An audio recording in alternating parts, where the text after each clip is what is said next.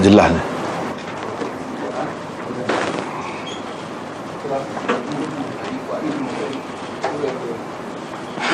Kurang jelas eh? sebelah mana ni?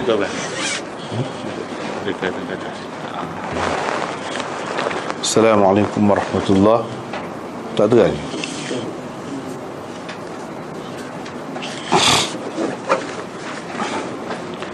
بسم الله الرحمن الرحيم الحمد لله رب العالمين والصلاة والسلام على أشرف الأنبياء والمرسلين وعلى آله وأصحابه أجمعين ah, Sudah tu kan sekarang? Boleh? Okay. Kitanya baru ni Ya ya Sampai ke muka surat 49 eh? 49 sambungan kepada tu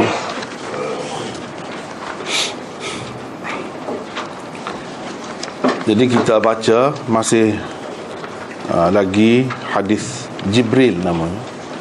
Hadis Jibril. Uh, sampai ke muka surat 49 iaitu 48 lah 48 hmm, Jibril tanya kalau begitu beritahulah kepadaku tentang tanda-tandanya jawab Nabi SAW bila hamba wanita melahirkan tuannya dan bila kamu melihat orang-orang yang tidak berkasut tidak berpakaian miskin penggembala kambing berlomba-lomba dan saling berbangga-bangga dalam mendirikan bangunan-bangunan yang tinggi kemudian lelaki itu pergi. Kemudian lelaki itu pergi. Ha, jadi di situ. Ha, ada pada muka surat 49 itu nota 57 maksud sabda Nabi SAW ini ialah orang-orang yang dahulunya miskin. Papa kedana? Tidak berkelayakan. Bekerja sebagai penggembala kambing dan hidup dengan hanya menumpang orang lain. Kemudiannya menjadi orang-orang ternama dan maju dalam bidang keduniaan. Mereka juga mengambil alih kuasa pemerintahan daripada kalangan bangsawan dan raja-raja yang memerintah sebelumnya. Pendek kata perubahan radikal dan revolusi sosial akan berlaku di mana-mana. Keadaan masyarakat menjadi terbalik paih dan betul-betul bertukar wajahnya. Itulah gambaran Nabi sallallahu alaihi wasallam tentang masyarakat akhir zaman. Jadi keadaannya berubah tu lah. Hmm. Uh, dia tidak semestinya apa yang tersebut di dalam Kitabul Fitan ataupun Asyratus Sa'ah alamat-alamat kiamat ini tak semestinya menunjukkan benda-benda yang berlaku itu tidak baik. Ha, antara yang didedahkan ha, oleh Nabi sallallahu alaihi wasallam dalam bab-bab ini ialah fenomena semasa. Ha, kenyataan yang berlaku pada masa itu. Tidak tanpa mengambil kira sama ada dia tu baik atau tidak baik. Hmm, jadi boleh termasuk semuanya. Boleh termasuk semuanya. Misalnya kita kata mendirikan bangunan-bangunan yang tinggi dia bukan tak baik semata-mata tidak. Dia bukan nak cerita tak baik. Ha, nak cerita fenomena pada masa itu yang mana mungkin orang-orang zaman dahulu tak berapa nampak. Tapi kita sekarang ni nampak lah sebab apa? Kesesakan penduduk. Ha, memaksa kita buat bangunan yang tinggi. Jadi buat bangunan yang tinggi itu dengan maksud baik. Tidak ada yang tidak baik hmm, keperluan semasa tu. Kalau nak buat sebuah-sebuah macam tu makan tanah yang banyak. Ha, jadi keadaan itu mendesak. Ha, mendesak manusia ni buat bangunan yang tinggi cuma sambil-sambil tu adalah. Ha, perasaan manusia kan adalah. Ini dia bangga dengan bangunan dia tinggi ini bangga lagi bangunan dia lebih tinggi lagi. Itu adalah. Ha, tapi uh, kalau nak kira dari segi uh, pendorong kepada uh, dibina bangunan-bangunan yang tinggi itu tidak semestinya tidak baik. Hmm, tidak semestinya tidak baik. Hmm, jadi ini dapat kita rasakan. Dapat kita rasakan hari ini terutamanya di negeri-negeri yang memang sempitlah tanah dia tu terhad. Memang banyaklah bangunan-bangunan yang tinggi. Hmm, keperluan semasa. Dan ia juga secara tidak langsung memberi makna kepandaian manusia dalam bidang eh, uh, engineering dan sebagainya. Sebab nak buat bangunan-bangunan yang tinggi itu mestilah kena ada ilmu ha? mestilah kena ada pengetahuan yang cukup. Kalau tidak dia tak boleh bertahan lama. Untuk keselamatan manusia macam-macam lah manusia ni akan berikhtiar uh, sesuai dengan zaman itu. Uh, ini maksudnya di sini. Uh, kemudian dari segi um, kamu melihat orang-orang yang tidak berkasut, tidak berpakaian dan sebagainya. Uh, jadi mengambil alih kuasa semua ni, eh? seperti yang disebutkan. Nak ceritanya uh, keadaan masyarakat menjadi bebas. Kita tengok dari sudut positif dia. Jangan tengok dari sudut negatif dia. Kedua-dua sudut ada, boleh dilihat. Dari sudut positifnya, kalau zaman dahulu dia sistem pemerintahan aristokrasi lah, eh? uh, sistem beraja lah, uh, macam-macam. Diktator apa ni yang mendorong sesuatu masyarakat tu terpaksa menerima. Seseorang pemimpin dan keluarga dia sampai bila-bila beratus tahun. Tetapi di akhir zaman sistem jadi berubah. Sekurang-kurangnya kita boleh tengok dalam dunia kita hari ini demokrasi misalnya itu sistem memberi peluang kepada sesiapa saja. Hmm, walaupun dia dahulu penggembala kambing dia dahulu orang miskin. Lepas tu dia belajar-belajar mungkin eh? uh, Dia ada kedudukan Dia masuk parti politik misalnya Dia dapat kuasa. Itu pun boleh. Jangan kita tengok Setengah-setengah orang dia tengok Kalau yang Nabi SAW sebut sebagai uh, Sebab dia masuk di bawah fitan lah Fitan Kitab fitan. Fitan tu uh, Secara umumnya memberi makna fitnah. Tetapi fitnah tu luas ke mana? Dia dia tidak semesti fitnah tu buruk saja fitnah dalam istilah hadis dan Quran luas. Yang baik pun fitnah juga. Bukan yang buruk saja. Jadi kalau kita lihat dari sudut itu uh, dia boleh tengok sudut baik dan tidak baik. Jangan tengok dari sudut tak baiknya saja. Dari sudut baiknya macam tadi lah kalau macam tu orang biasa orang yang rendah daripada masyarakat bawahan dia boleh jadi pemimpin. Bagus. Dari dari sudut itu. Hmm sebab kalau tidak tak ada peluang dalam sistem yang pakai misalnya uh, sistem kasta ke, tak ada peluang. Nak cerita perubahan akan berlaku. Ha, itu perubahan tu. Ha, sebelum kiamat berlaku macam-macam perubahan. Itu dari sudut positifnya. Ha, kemudian uh, tak apalah. Lelaki itu yang sudut-sudut yang tidak baik pun banyak juga. Sudut-sudut yang tidak baik. Uh, boleh dikatakan kebanyakannya uh, ataupun lapisan pertamanya kalau hadis-hadis dalam kitabul fitan ataupun asyratus sa' alamat kiamat itu dia menggambarkan yang tidak baik. Secara umumnya. Tapi bukan semuanya menunjukkan tidak baik. Uh, seperti saya kata tadi banyak juga daripadanya dia menunjukkan fenomena semasa yang berlaku. Uh, kalau yang tak baik pun bukan. Maksud nak menyatakan kita ni eh uh, apa ni generasi yang malang generasi yang rugi eh yang tidak ada harapan untuk mendapat rahmat Allah Subhanahu taala. Tidak dia tidak menunjukkan begitu. Ini semata-mata sebagai panduan untuk kita. Bila ada benda-benda macam ni kita jadi berhati-hati jadi beringat. Itu tujuannya Rasulullah SAW tak ada nak cerita sesuatu sampai meresahkan kita. Tidak maksud dia begitu nak menyusahkan kita tidak. Tapi sebagai panduan kalau berlaku begini macam mana? Seperti baru ni kita sudah bincangkan antalidal amatu rabbataha.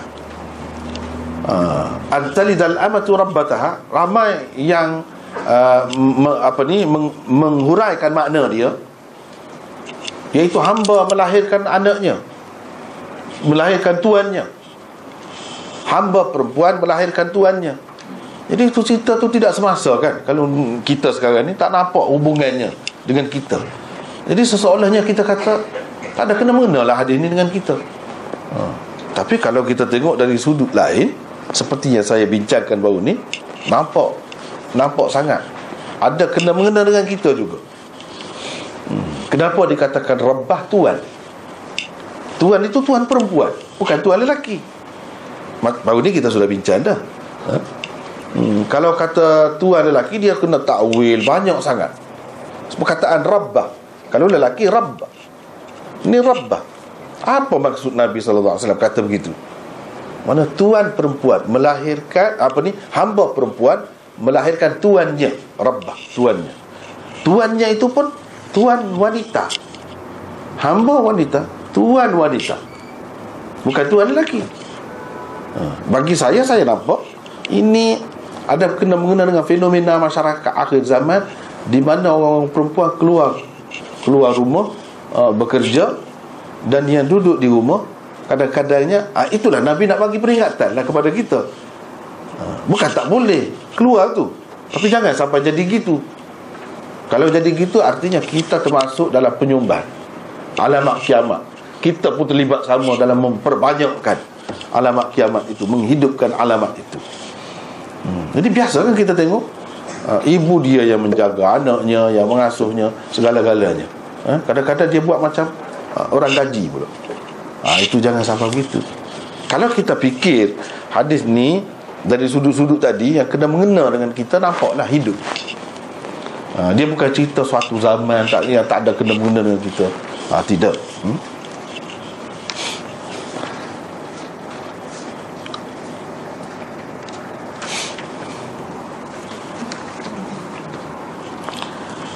Uh, ini yang disebutkan dalam hadis ini. Kemudian lelaki itu pergi.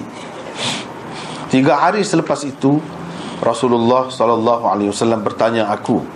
Ini kata Sayyidina Umar sebab perawi ini ialah Sayyidina Umar perawi hadis ini. Uh, saya terjemahkan tiga hari selepas itu.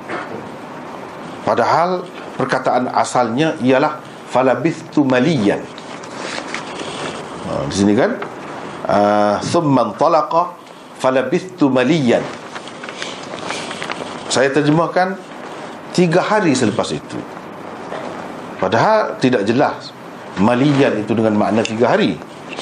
Kenapa? Ha, cuba tengok nota 58 di bawah tu. Ini adalah terjemahan falabithtu maliyan. Yang paling sesuai pada pandangan penulis. Yang paling sesuainya begitu. Falabithtu maliyan adalah satu simpulan bahasa Arab yang asalnya berarti setelah berlalu kepadaku suatu jangka masa yang panjang atau lama atau setelah berlalu kepadaku beberapa ketika. Itu mana sebenarnya mana asal dia tetapi jangka masa yang lama atau beberapa ketika itu tidak pula ditentukan batasnya tak tentu. Macam mana saya boleh kata tiga tiga hari ataupun tiga malam? Ha. jadi Ha, tengok situ terjemahan yang diberikan oleh penulis di atas adalah berasaskan dua fakta berikut. Hmm. Jadi kalau kita mengambil kira itu sepatutnya terjemah begini. Ha, jadi terjemah mafhum lah bukan terjemahan lafaz. Ha, bukan terjemahan hmm, lafaz dia tapi terjemahan mafhum. Satu riwayat Abu Dawud, Ahmad, Nasai, Tirmizi dan Baihaqi menjelaskan jangka masa yang tidak jelas di dalam riwayat ini ha, Kita tengok di lain. Tengok di lain. Ha, Lafaz riwayat mereka Ialah Falabithu thalathan. Hmm. Falabithu Thalathan. Mana aku berada Selama tiga malam Selepas itu. Tiga malam selepas itu. Ha, Sebab dia Falabithu thalathan uh, Mengikut kaedahnya Dia Salah salayal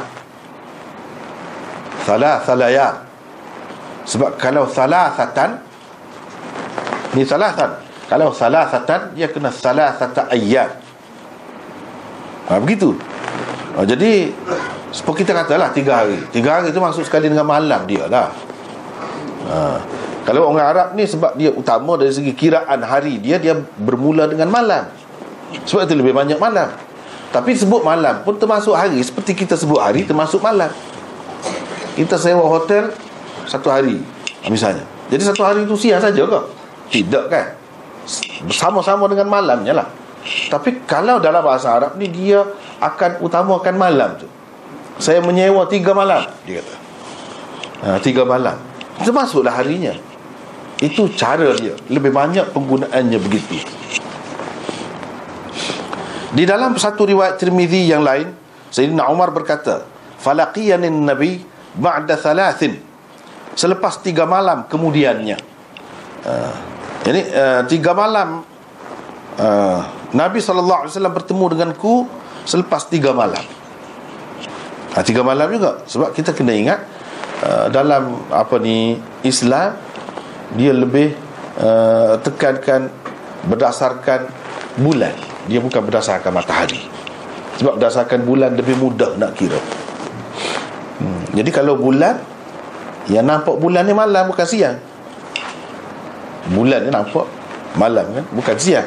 Jadi kita nak tahu uh, Malam pertama Malam kedua Dan malam ketiga Semua kita senang. Tengok tengok bulan. Uh, Perkembangan bulan. Dia Jadi hari bermula dengan Terbenam matahari. Kita kata hari ni Hari ni hari apa? Hari Hari, ah, ah hari Ahad. Bermakna malam nanti Malam Isnin. Malam Isnin Sebab hari bermula dengan malam. Ha, Besok ha, Bila terbenam matahari besok Habislah hari itu ha, Hari baru pula. Dia bermula dengan malam Bukan dengan siang. Bukan dengan uh, Tapi kalau nak kira Macam uh, yang kita duk guna sekarang ni pun Kalau kita fikir Tapi oleh kerana benda ni diterima saja Diterima saja jadi nampak elok semualah Nampak baguslah. Eh? Apa lagi? Ada kemudahan-kemudahan uh, Macam-macam kemajuan dalam ilmu falak Kemajuan alat itu alat ini ada. Bolehlah dikira Tapi kalau nak tanya setiap orang eh, Tengah malam tu AM, PM eh, Start tu Kamu tahu macam mana bermula hari baru? Macam kita kan Kita pukul 12 Lepas pada pukul 12 tu baru uh, Hari-hari Isnin Besok eh? Daripada situ. Kalau lah tak ada apa-apa Kita nak tahu macam mana. Susah kan Nak tentukan. Kalau kita tak ada jam Tak ada semuanya Tak ada Macam mana kita nak tahu Yang kita sudah berada Pada hari baru? Sedangkan kita kata siang. Siang apa malam lagi separuhnya? Ha. Ha, Kalau PM tu pula ha, Malam separuhnya. Separuhnya siang. Susah sebenarnya. Tapi dah diterima begitu kemudian ada kalendarnya ada apa semua cukup kita berpandukan itu. Kalau nak kira sendirilah kita nak tentukan. Susah. Berbeza dengan kalau kira berdasarkan bulan. Qamar. Qamari. Bukan syamsi matahari. Senang. Hmm. yang jahil macam mana pun yang tak tahu baca tak tahu tulis pun dia tengok anak bulan anak bulan. Tahu. Boleh tahu. Nak puasa ke nak apa. Boleh tahu. Begitu juga nak tahu waktu sembahyang tengah hari boleh tengok. Matahari. Berpandukan matahari. Lebih senang sebenarnya. Tapi oleh kerana sudah biasa kita tak soal lah. Hmm. kita tidak biasa dengan Islam banyak perkara sikit-sikit soal sikit-sikit soal eh? padahal itu yang baik. Uh, sebab tak biasa. Ha, itu sebenarnya. Kita sudah biasa mesra dengan yang ini. Uh, sepatutnya itu yang memberi kemudahan kepada kita. Senang pun senang. Uh, kalau kalau nak nak kira lah kalau nak kira dari segi senang tengok bulan misalnya apa pendaknya mata? Tapi kalau tengok matahari Pedih mata tak boleh Tak mampu kita. ha, Lebih senang ha, Jadi ini dari segi ha, Sebab tu dia kata Ba'da thalathin Bukan ba'da thalathatin. Bahasa Arab ni Kalau mengira-mengira ni Bilangkan dia rumit sikit. Hmm, Dia rumit Tidak seperti bahasa kita Senang. Bahasa-bahasa lain pun senang eh? Nak bandingkan bahasa Arab ni Paling rumit. Kalau orang tu dia boleh betul Guna ah, Mana memang hebat dia Memang hebat. Dari segi penguasaan bahasa Arab tu kira Baguslah Kalau dia pandai guna ini. Ha, Pandai guna. Sebab dia tidak sama. Satu hingga tiga lain. Tiga hingga sembilan lain. Lepas tu lain pula. Tak sama. Ha, Tak sama. Lepas tu tiga pula Tiga ke empat Benda yang dibilang tu apa?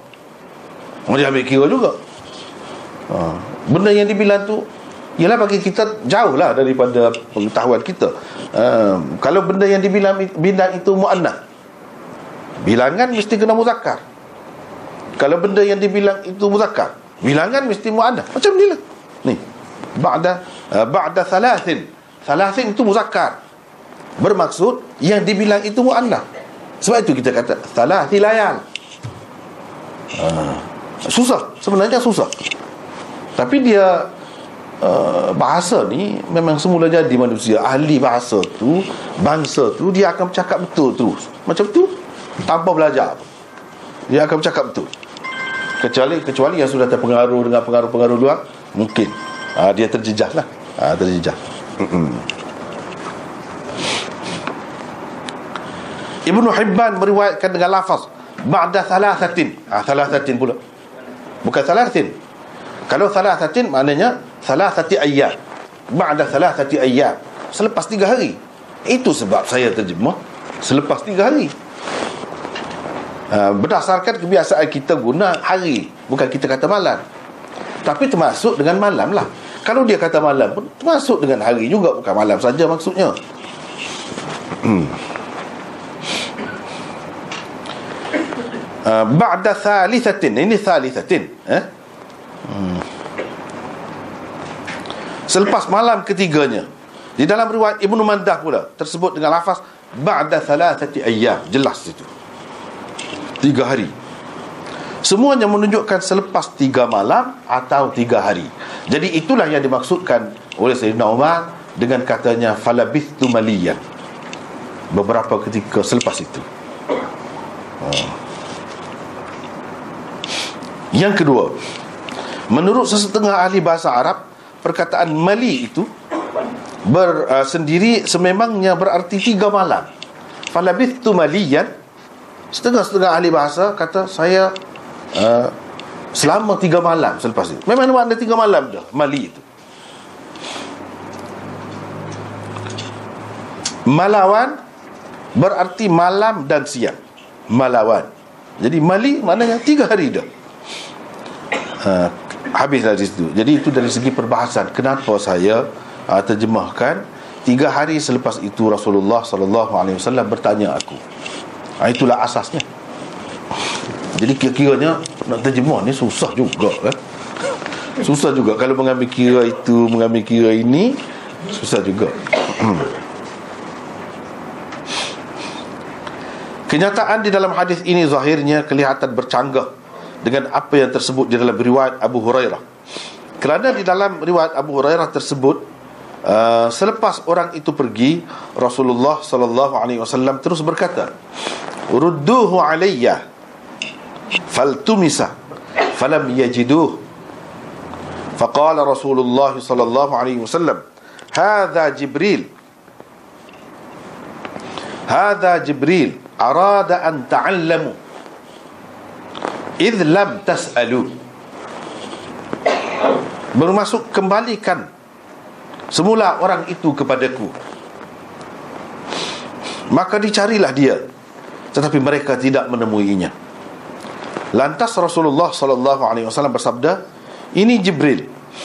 Oleh kerana kamu tidak bertanya dia hendak kamu tetap mendapat ilmu. Ha, itu dalam riwayat Muslim.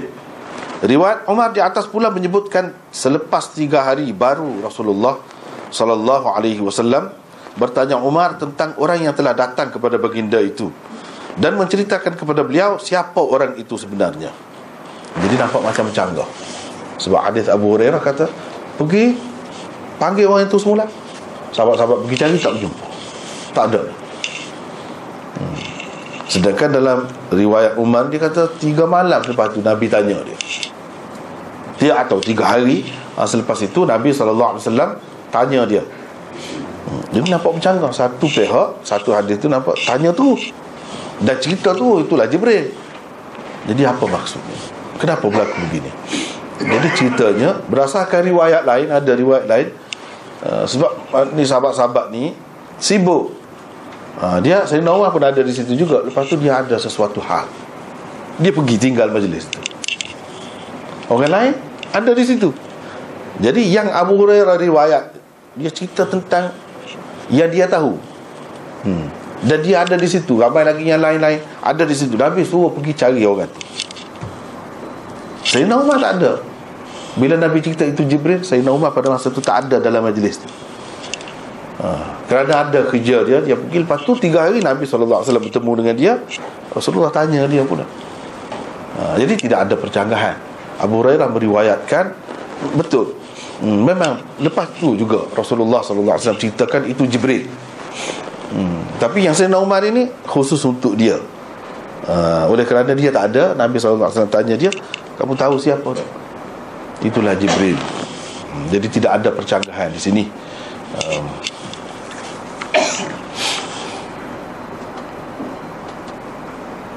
uh, jadi begitulah ceritanya. Uh, dengan sebab itu susah juga sebenarnya uh, hadis-hadis ni.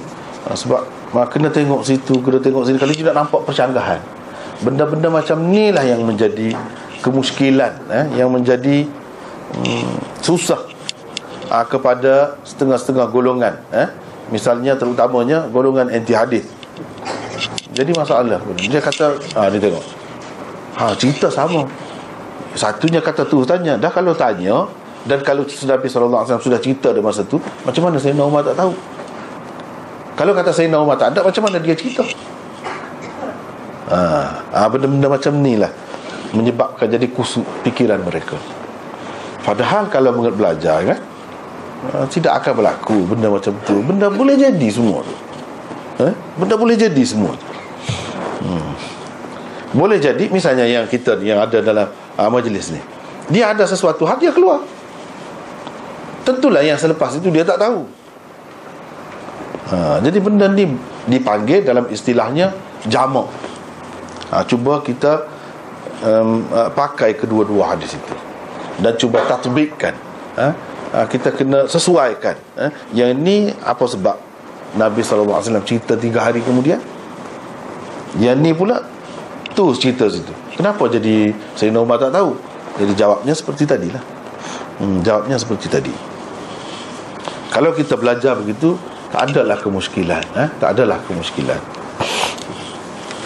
nah, kemuskilan-kemuskilan seperti itu timbul akibat daripada uh, tengok satu hadis saja tengok satu. Hmm? sedangkan ulama-ulama tak tengok begitu tak tengok begitu eh? uh, misalnya uh, kita kata uh, satu hadis uh, kadang-kadang dia jadi khilaf lah dengan sebab ini. Aftar al-hajim wal mahjum. Nabi SAW kata. Imam Ahmad pakai Dia kata memang uh, Kalau kita berbekal pada ketika berpuasa Batal puasa Sebab dia pegang dengan hadis itu Aftar al-hajim wal mahjum Imam Syafi'i kata tidak Bahkan dia kata Nabi SAW tahu Dia ini berkenaan dengan orang tertentu Bukan semua orang Hmm. Pada ketika itu ada orang yang sedang berbekam dan yang dibekam kedua-duanya sedang mengupak. Jadi Nabi SAW kata batal itu bukan batal puasa tu Tapi batal maksud puasa itu.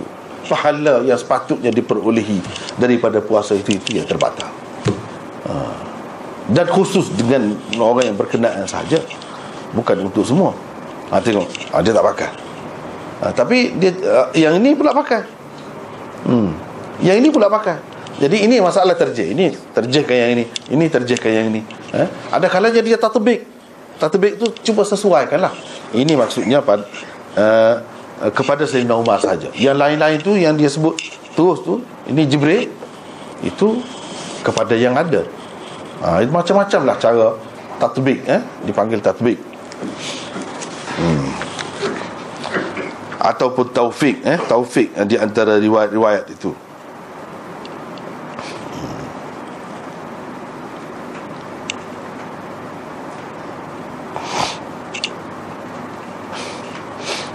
Uh, kemudian antara pengajaran yang terdapat uh, dalam hadis ini, hadis Jibril ini uh, banyaklah.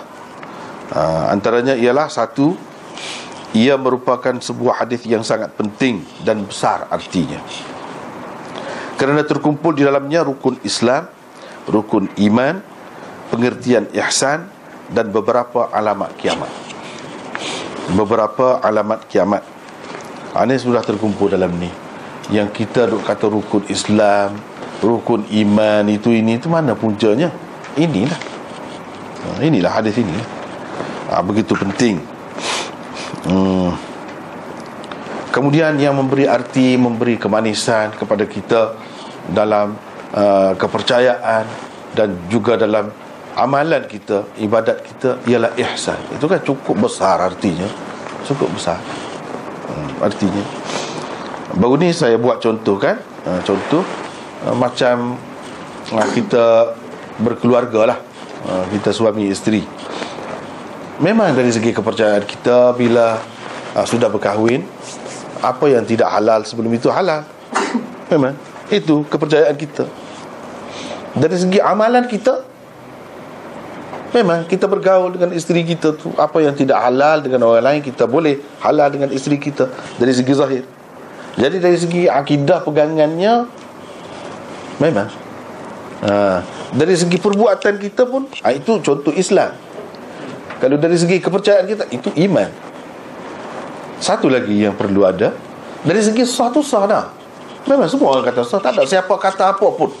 Kat kita. Kita pun uh, untuk satu peringkat tu memang sudah berpuas hati. Tetapi ada kalanya ada kalanya kan? Orang-orang yang berkahwin berumah tangga ni hati dia di lain. Tak kira lah lelaki ke atau perempuan tak kira. Hati dia di lain. Dia kahwin memang sah dengan imam dengan saksi dengan apa semua. Ha. dia bergaul sampai dapat anak pun berapa orang pun Masyarakat pun tak kata apa. Tapi hati dia di lain. Ha. Hati perempuan ke? Orang lain. Hati lelaki ke? Orang lain. Bahkan kadang-kadang semasa eh, Bersama bersetubuh Fikiran ke lain. Itu manusia. Jadi berzina? Tidak. Tidak berzina. Tapi seronok ke hidup macam tu? Dapatkah kemanisan? Kebahagiaan Orang kata bersuami isteri Dapat tak? Tak dapat. Itu tidak ada ihsan. Penting kan? Penting tu. Dalam setiap benda Kalau tak ada ihsan Tak ada makna. Kalaulah kita tahu Hakikat sebenarnya Yang tersimpan di dalam hati isteri kita Atau suami kita Yang sebenarnya fikiran dia Jiwa dia bukan terlekat dengan kita. Macam mana perasaan? Kecewa. Tentu kecewa kan? Ha begitu ihsan itu begitu besar maknanya. Memang dari segi sah-sah dah semayang kita. Sebab kita beriman. Itu orang Islam bukan orang kafir. Kalau orang kafir semayang memang tak sah. Akidah tak ada. Kita sudah ada akidah. Sudah buat pun. Memang dari segi zahir selesai. Tapi kalau tak ada ihsan, tak ada kemanisan dia. Itulah sebenarnya yang memberi arti eh, kepada mm, kehidupan berkeluarga seseorang. Kalau tak ada ni Tapi kita tak tahulah soal ni. Sebab tak nampak. Ha, Itulah ihsan Ihsan ni paling tak nampak. Hmm, Tapi kalau kita dapat itu Oh bahagia. Suka Seronok. Eh? Walaupun belum dalam syurga lagi Kita sudah dapat macam tu. Hmm. Yang mesti macam tu dalam syurga. Hati dia tak ada terpaut Kepada yang lain. Dengan suami dia saja. Dalam syurga Dalam dunia tak ada jaminan. Macam kata tadi lah Nak kira dari segi sah Sama sah dah tidak berzina tidak apa anak dia yang sah semua. Tapi makna kepada kita. Kalau kita tahu tentu kita tak puas hati. Ha, inilah kedudukan ihsan. Besar tu. Setiap benda ada ihsan. Inna allaha kataba al-ihsan eh, fi kulli syai. Allah SWT menentukan ihsan. Mesti kena ada pada setiap benda Sehingga kalau dalam pelaksanaan hukum kisah Iza qataltum fa ahsinul qitlah Kalau kamu membunuh Bunuhlah dengan baik. Wa iza tabahtum fa ahsinul dhibha Kalau kamu menyembelih Sembelihlah dengan baik Dengan ihsan. Ahsinu Maksudnya dengan ada ihsan. Apa makna? Ha, ini ihsan besar maknanya. Hmm. Sebab itu dalam Islam tidak diajar kalau nak bunuh orang kita kelar-kelarkan dia. Hmm, kita potong hidung dia, potong telinga dia seksa. Tak boleh macam tu. Dalam Islam dilarang walaupun perang. Perang kita bunuh, memanglah bunuh. Tapi nak menyeksa macam tu tidak diajar. Salah kita, berdosa. Sebab apa? Tidak ada ihsan. Tidak ada ihsan. Hmm. Sama juga kalau kita nak sembelih ayam nak sembelih lembu apa dia kena ada ihsan. Caranya macam mana? Dengan guna pisau seperti yang Rasulullah wasallam ajar itu. Di situlah letaknya ihsan. Di situ letaknya ihsan. Kita kata sembelih tu ihsan apa? Ialah nak mematikan dia tu macam mana cara nak mematikan kita kena mematikan dia dulu. Sebelum nak makan tu. Sebelum nak lapah kulit dia tu. Macam mana cara nak mati? Ha, cara nak mati itulah kita tak faham tak nampak. Kalau dia tak cerita kita tak tahu. Dia cerita maka kita tahu. Itu cara yang penuh ihsan ada. Kalau kita biarkan dia saja seperti agama Hindu orang-orang agama Hindu setengah-setengah Buddha ataupun agama Jain dia tak makan binatang. Tak sembelih kalau tak makan pun tak mati binatang. Mati juga. Apa hakikatnya? Hakikatnya cabut nyawa. Itu hakikat. Mati juga kalau dia mati rugi saja. Kalau kita makan bangkai dia bahaya pula kepada kita. Macam mana yang tidak bahaya? Yang paling baik. Ah itulah yang dia ajar cara sembelih. Sembelih tu ada ihsan. Pada hakikatnya. Hmm, meringankan dia dan tidak membahayakan kita. Kalau kita tak buat begitu mengikut kajian-kajian sekarang ni dia kata terkumpul eh uric acid uh, di dalam binatang itu dalam daging dia masuk semua sebab dia tak boleh keluar dengan bebas. Uh, darah tu. Jadi kita makan bahaya pula kepada kita. Macam-macam lah itu berdasarkan penemuan uh, terkini macam-macam lagi. Bila orang kaji dia akan nampak satu demi satu di mana kelebihannya zib ataupun sembelih itu. Baru nampak? Benda macam ni kalau nak serah kepada kita Lambat nak berjumpa bila? Jadi Begitu lama berabad-abad kita dalam kebingungan. Sesat tak tahu nak guna macam mana. Tapi dengan adanya panduan Rasulullah SAW tadi uh, Walaupun mati binatang Tapi mati Tak ada apa. Dia nak mati juga kalau tidak pun. Hmm? Kalau tidak pun nak mati juga. Uh, Sebab orang yang Hindu Sebab saya pernah duduk uh, Di negeri Hindu Saya tahu. Uh, Pernah saya pergi berburu masa budak-budak dulu. ha, pakai senapan ni. Berburu. Kena kejar ke perempuan Hindu. Dia syarah kat kita pula. Dia kata apa? Kamu fikirlah kata dia. Tak kesian betul. Tak ada hati puk kata dia. Kalau ni ni binatang ni kata dia, burung-burung semua ni dia ada mak dia, dia ada adik-beradik dia, dia ada bapa dia, dia ada semua. Ha? Bagaimana kalau orang tembak adik-beradik kamu? Situ dia pergi eh? Bagaimana kalau dia tembak adik-adik kamu Tembak mak kamu Mestilah kamu sedih ha, Biar kita fikirlah Takkan kita nak oh, Dia sarah pula kat kita ha, Dari segi logik lah Dari segi logik ha, Sebab tu kalau kita tidak belajar Mungkin kita kata Eh bagus juga agama dia ha? ha. Oh, jadi bukan setakat ada peri kemanusiaan ni Peri apa ni eh? Lebih lagi Sampai binatang pun dia kesian hmm. Lebih daripada peri kemanusiaan ha. Jadi binatang pun dia kesian. Dia tak makan. Tapi cuma kita fikir kadang-kadang saya fikir Kesian kan Pok-pok ni kan. Kita makan daging ayam Daging burung Daging itu daging ni sedap kan? Dia tak makan semua Rela dia hidup sampai mati Makan kacang dal tu fikir kan. Tapi kita tak boleh kata macam tu Dia marah. Kesian manusia ni kerana agama kan? Dia kerugian hidup kalau rugi dunia saja boleh tahan eh? ni rugi dunia akhirat. Tentu dah. Tentu dah begitu. Ha. dia tak makan. Dia pergi bawa falsafah tu pula. Ha, dekat kita. Ha, tak kesian kata dalam agama kita kita tak kata begitu. Dari segi logiknya. Binatang-binatang tu kalau dibiarkan burung-burung tu habis tanaman-tanaman orang dia. Ha. rosak dia pergi makan selesa dia. Tak ada siapa pun nak, nak halau dia. Hmm. dia tak takut. Tak takut binatang-binatang. Dia setengah-setengahnya cerdik cerdik. Saya biasalah. Macam-macam uh, gagak tu eh? cerdik tu gagak tu. Kalau kita bawa ni batang kayu saja dia tak lari senyap situ. Kita bawa senapan keluar dia lari tu. Macam tu. Memang cerdik. Jadi dia tahu dah Kalau kita ha, kocok ni Apa ni orang panggil yang Macam dia buat pakai baju tu Orang-orang ha? Apa dia panggil ha? Uh, Kalau kita kocok tu kan Bergerak tu kan Dia tak lari Dia tak lari Sebab dia tahu dah ini nipu semua.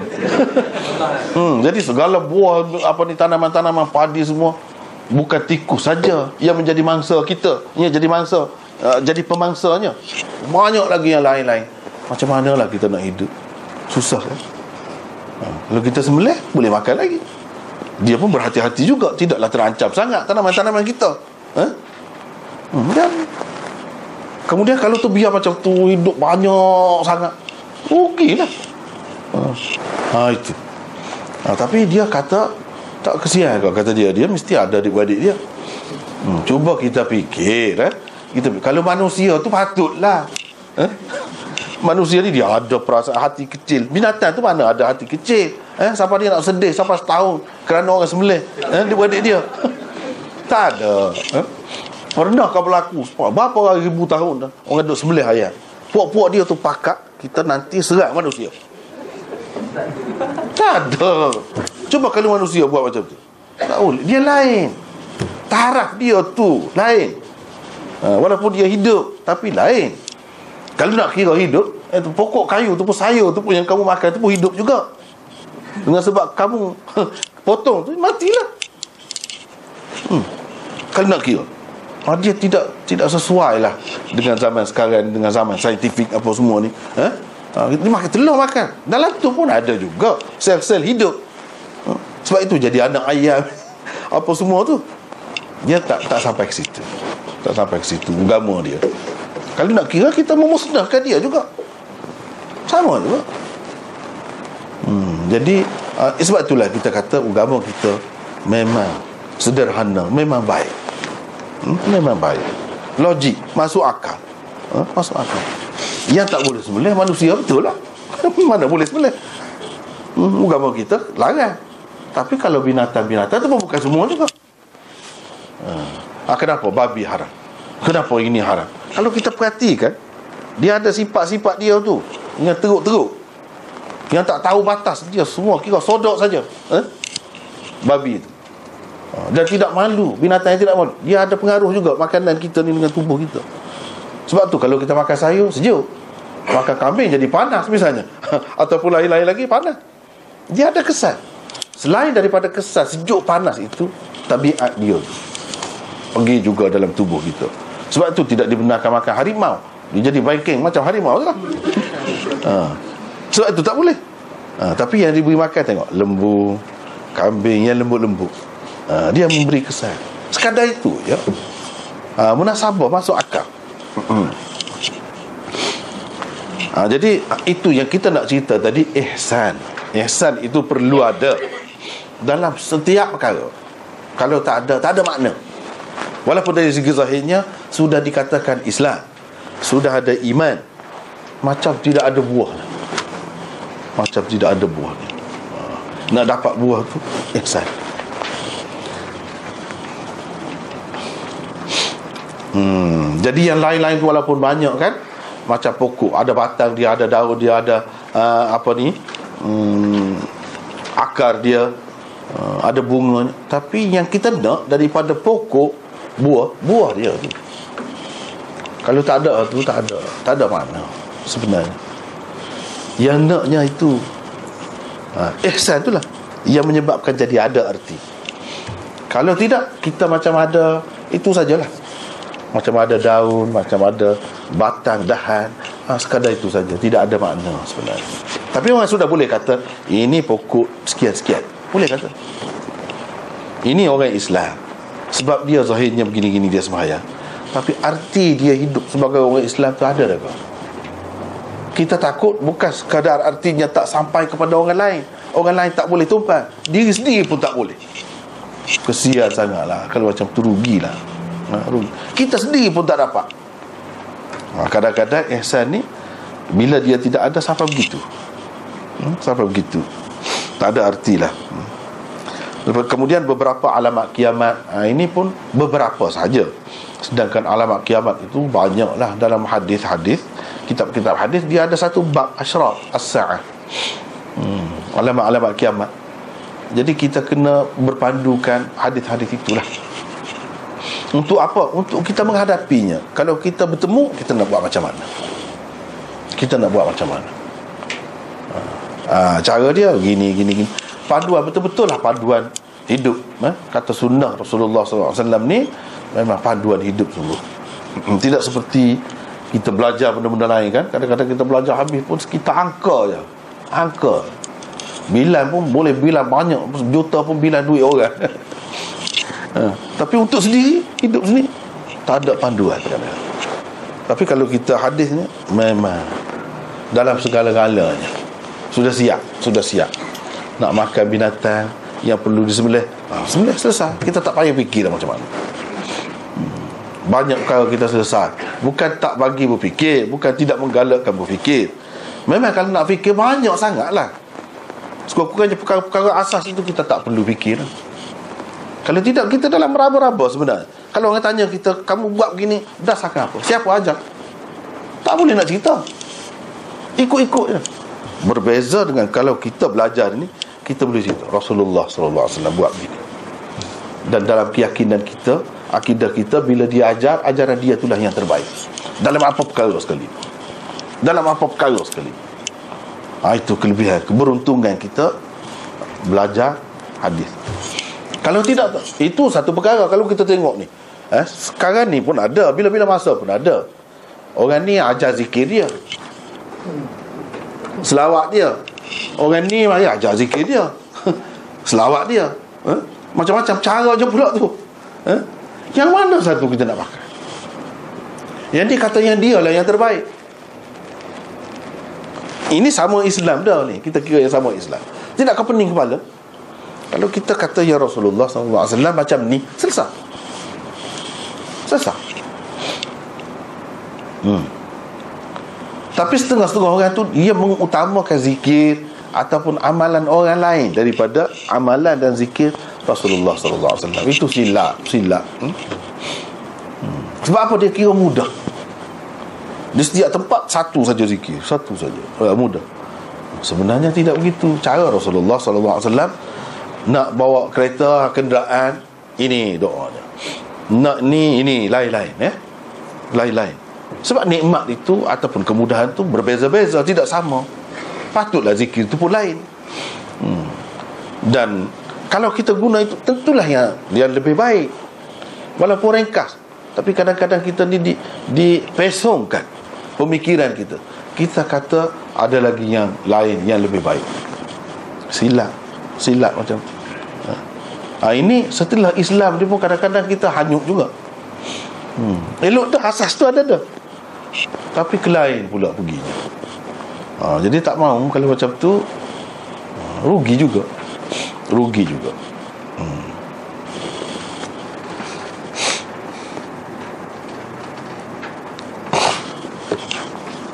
Hmm. Tak apalah. Yang kedua Berkeadaan bersih dan segak ketika menghadiri majlis ilmu. Sama ada untuk mengajar ataupun belajar. Ha, ini kita dapati daripada hadis ini kita tengok kan Jibril pergi tu dengan putih baju. Hmm, bersih. Tak ada nampak berdebu-debu apa tak ada. Ha, itulah cara yang dikendaki. Rasulullah sallallahu alaihi wasallam sendiri memang maklum semua maklum. Dia seorang yang sangat menjaga kebersihannya. Dia kemas. Rasulullah SAW Jadi begitulah caranya sepatutnya ha, Dengan sebab itu Kalau ada disiplin buat biar jadi kemas Tidak salah ha, Tidak salah baguslah Hanya ni ada paduannya Ada paduannya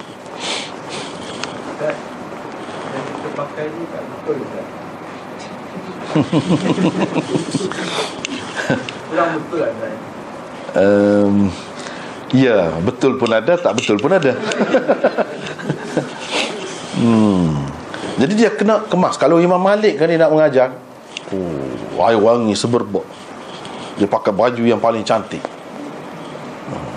Itu yang mengajar dan dia duduk tu ada tu, pernah tebuan eh tebuan gigitnya dia senyap senyap merah muka dia dia senyap sampai habis mengajar lepas tu baru buka baju tengok berapa tempat kena sengat hmm. dia jaga hormatnya sebab ini hadis Rasulullah sallallahu alaihi wasallam. Yang saya kata betul juga kalau kita uh, bersahaja. Tu begini. sebab ada juga sahabat-sahabat pergi belajar dengan Rasulullah tu dia ada kain saja. Tak baju pun. Hmm, tapi dia memang susah kan? Memang susah. Kalau boleh uh, saya elok-eloknya memang kemah kan uh, memang kemah. Hmm. zaman sahabat dulu begitu ya tak ada kasut pergi pergi. Tak ada kopiah pun tak ada duduk gitu. Selai kain saja ada oh, susahnya. Tapi dia pergi belajar juga. Jangan jadi halangan lah. Uh, kerana tak ada baju yang cantik uh, baju yang uh, kita kata distereka jangan tak pergi pula kelas uh, itu rugi eh? kena ingat sahabat-sahabat dulu lagi tu dia tak tinggal Rasulullah SAW dan nak dapat ilmu tidak terletak sebenarnya pada pakaian seragam. Tak ada. Yang pentingnya tapi ini salah satu panduan lah termasuk dalam adab uh, termasuk dalam adab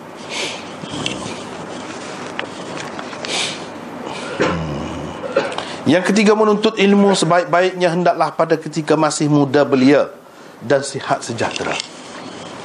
Sebab apa? Jibril pergi itu seorang muda. Rambut dia hitam. Dia tidak putih rambut dia, tak ada. Semuanya hitam. Ha, ini menunjukkan dia pergi sebagai pelajar nak pergi tanya. Bukan tak boleh belajar tua pun boleh.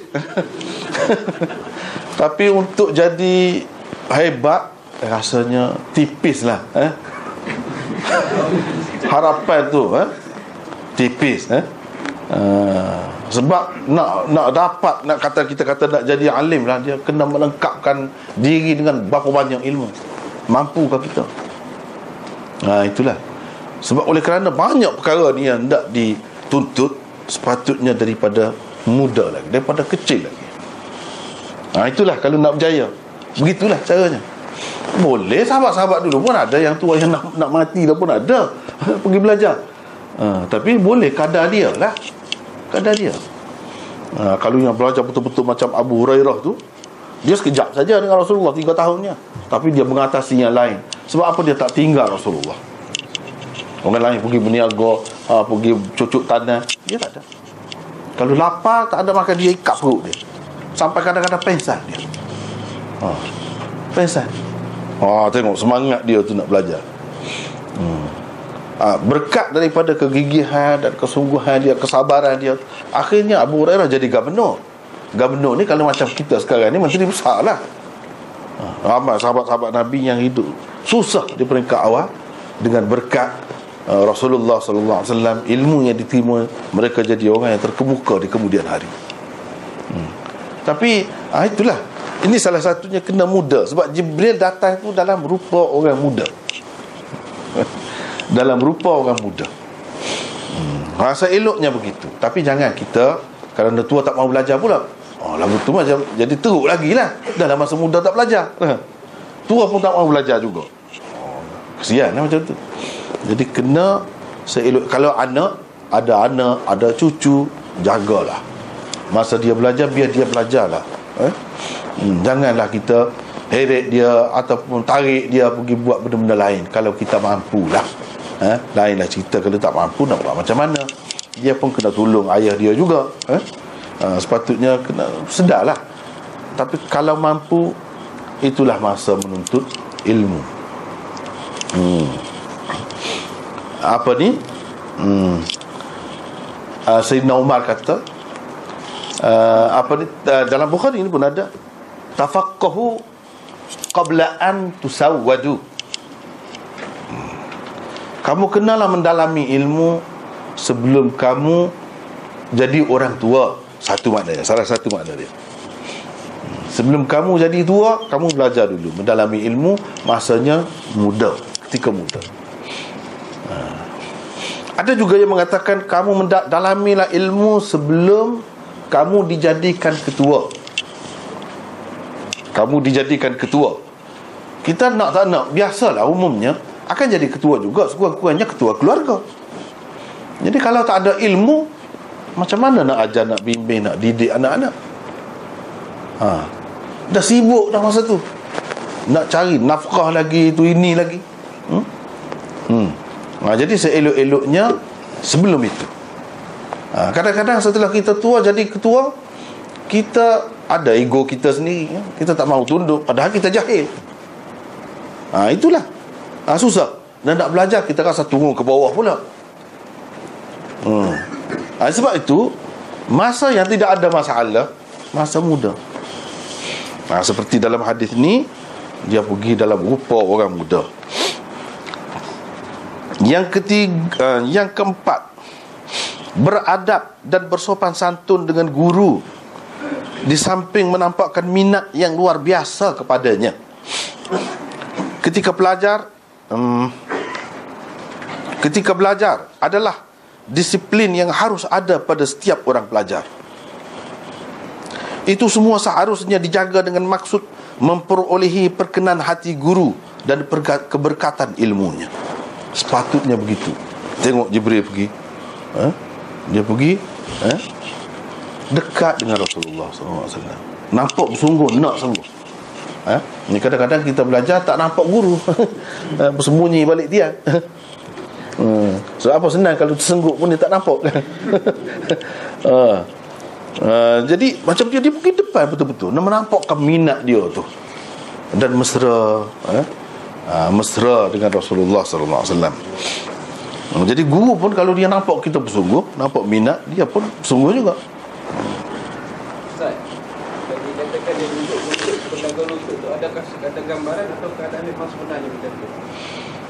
Uh, eh, kita sebenarnya sebelum ini uh, ikut tidak kan?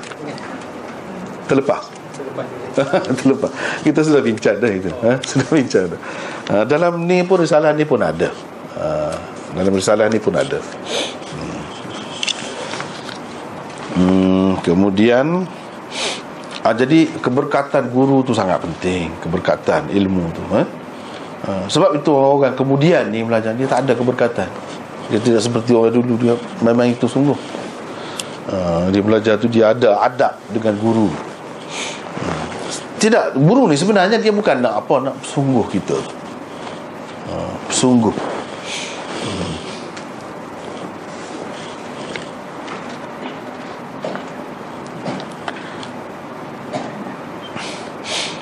Yang kelima bersikap lembut terhadap pelajar dan mesra dengan penyoal supaya ia berani tampil ke hadapan untuk bertanyakan apa-apa masalah.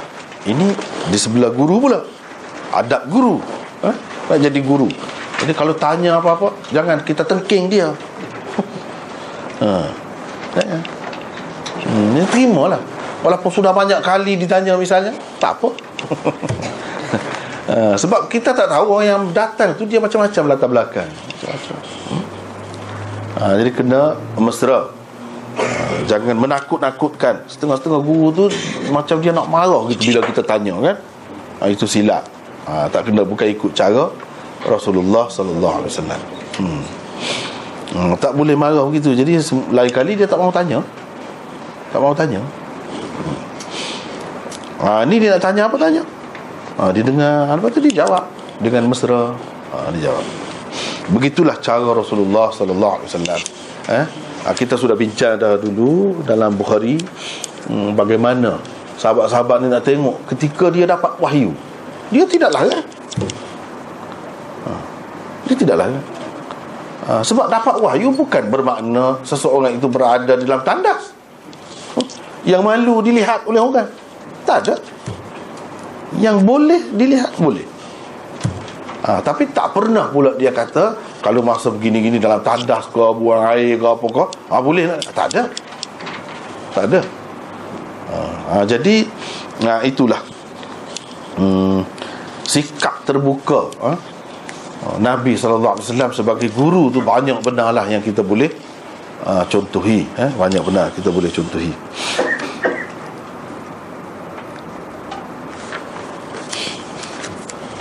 yang keenam di dalam majlis ilmu seseorang boleh bertanya orang alim tentang sesuatu uh, yang sudah diketahuinya dengan maksud uh, supaya jawapannya diketahui juga oleh para hadirin yang lain. Tidak salah. Macam sini Jibril dia sudah tahu. Apa itu rukun iman rukun Islam ihsan? Dia sudah tahu semua. Tapi dia tanya juga nah, tidak salah. Kalau mana-mana pelajar eh? dia tanya sebenarnya dia tahu. Supaya ada yang tak tahu tu dapat maklumat. Ha, tidak salah. Ha, bahkan ada contohnya. Inilah contohnya. Ha, kadang-kadang dengan banyak bertanya tu yang baru-baru yang lain dia dia uh, kuat lagi ingat. Ha, kalau sekali saja tanya lepas tu bukan semua orang dia jenis kuat ingatan ni ha. hmm, jadi kalau tanya ni tanya dia um, kuat lagi ingat sebab banyak kali disebut ditanya. Hmm. Hmm, boleh begitu?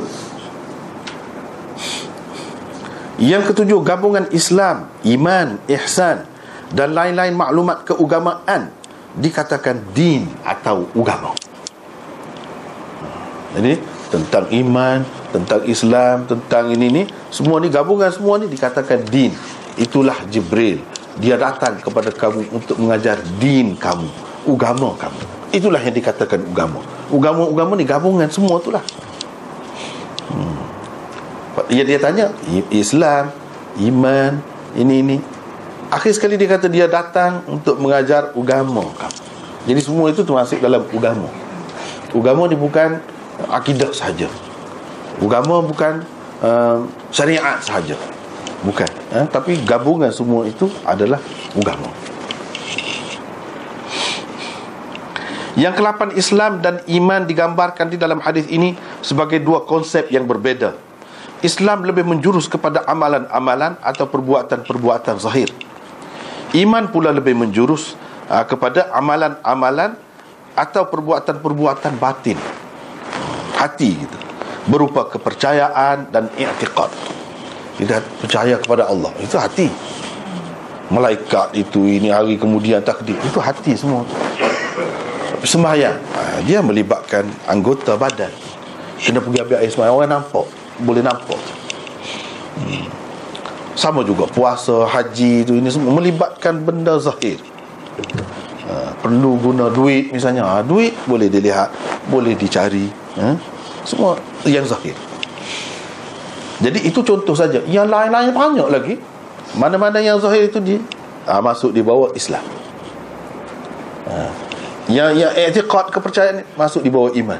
Semuanya duduk di bawah agama. Ha, Agama. Kalau kata agama Islam Dia lengkap semua. Kalau agama lain tak tak mesti.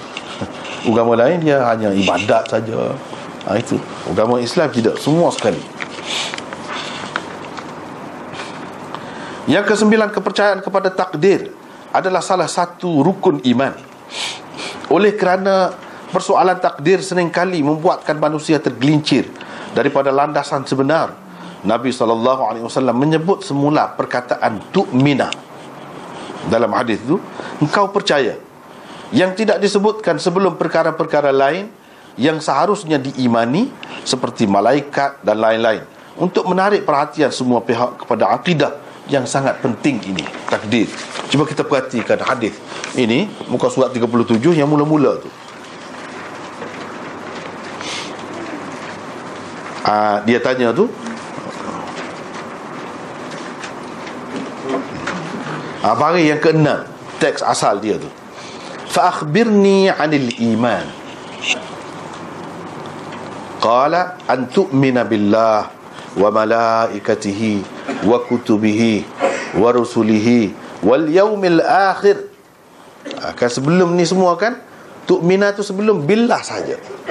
Malaikati sebelum malaikati kutubihi rusuli tak ada. Yaumil akhir tak ada. Ha, sebelum takdir wa tu'mina bil qadri. Dia ulang semula tu'mina. Ha tu. Bagi yang keenam. Engkau percaya kepada takdir. Hmm. sebelum itu Tu'mina tu ada sebelum Allah. Sebelum billah. Ha, Yang lain-lain tak ada. Ha, Kenapa dia ulang semula? Jadi sebab ini Yang Nabi bercakap Yang Nabi bercakap ni Semua orang ambil kira. Ha, Semua kena ambil kira. Dia guna macam tu. Kenapa? Ha, ini ha, bendanya Sebab rukun iman ini Salah satu rukun Yang penting. Sebab itu kita tengok di kalangan orang-orang yang mengaku Islam pun berapa ramai berapa ramai kumpulan eh firqah yang tidak percaya kepada takdir. Syiah misalnya rukun iman dia tak ada takdir. Dia dakwa Islam.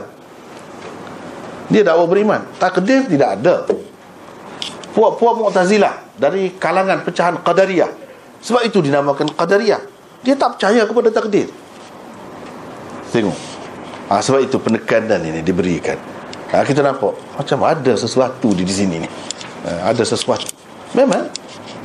Ha, ni puak-puak ni tak percaya kepada takdir padahal dia sudah bagi penekanan tuk mina diulang semula. Hmm. ha, itu penting. Kepercayaan kepada takdir. Dan kita sudah bincang dah juga uh, tentang takdir ini qada ni. Uh, dan akan datang imam uh, ni khatib tabrizi pengarang mishkat dia akan buat pula satu bab berkenaan dengan takdir. Dia bincang khusus pula. Uh, sebab ini semua menunjukkan benda ni penting tapi diabaikan oleh sebahagian orang yang mendakwa Islam. Padahal benda ni dalam hadis jelas. Dalam hadis. Maknanya mereka tak pakai lah hadis ni. Tak pakai.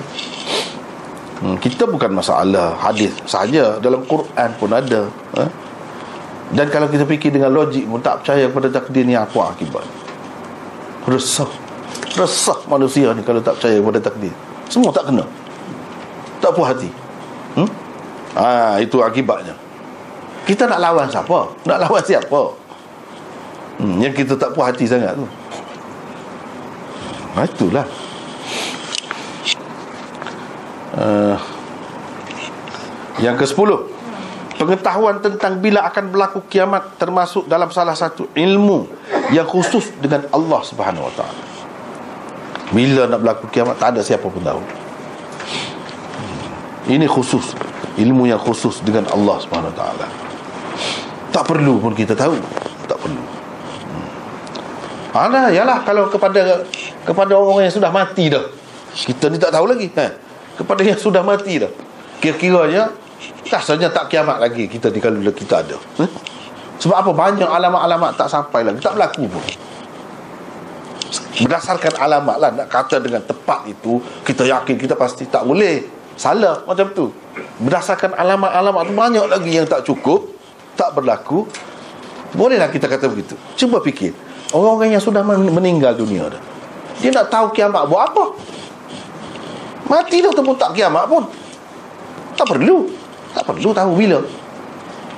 Tengok yang sudah mati. Perlu. Tak perlu. Ha, sebab itulah tidak diberitahu. Tak tahu pun tak jadi masalah. Hmm, tak tahu pun tak jadi masalah tentang bila nak berlaku kiamat.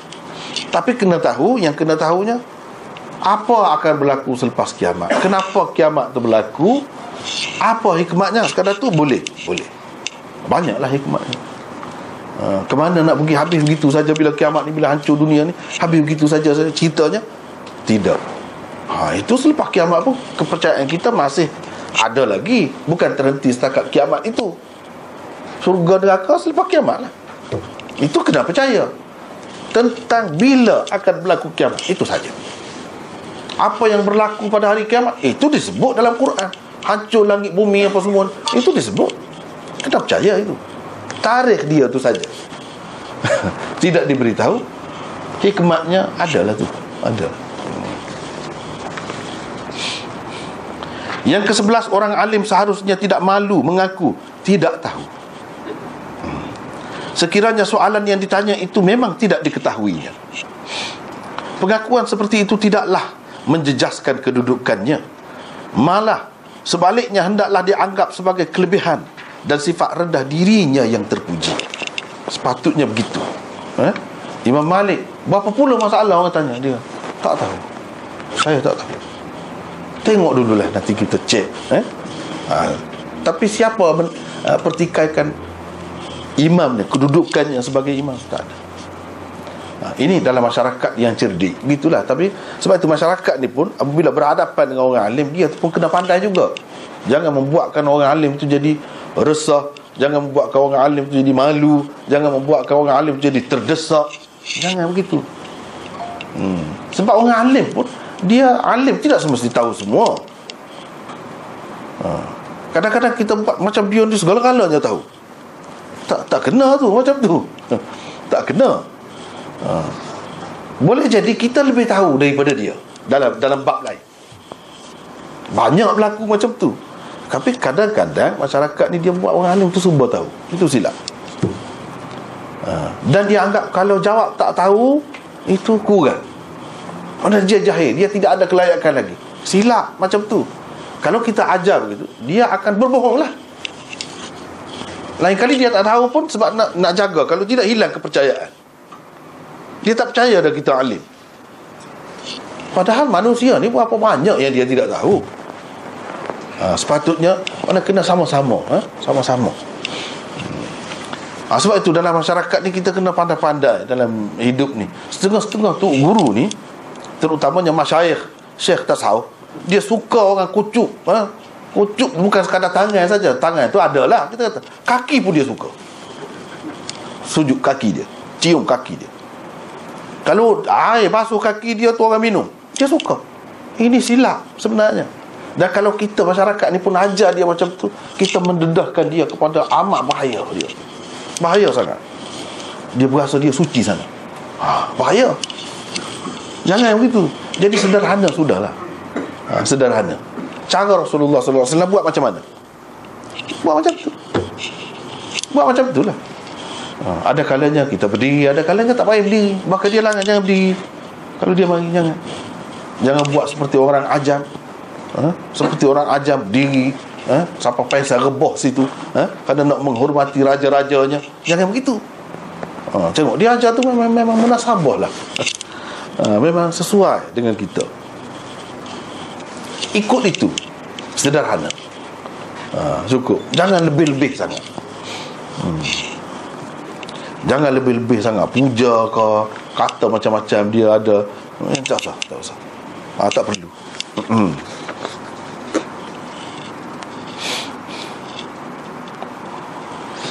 Yang kedua belas antara alamat kiamat ialah keadaan masyarakat berubah teruk. Keadaan masyarakat berubah teruk.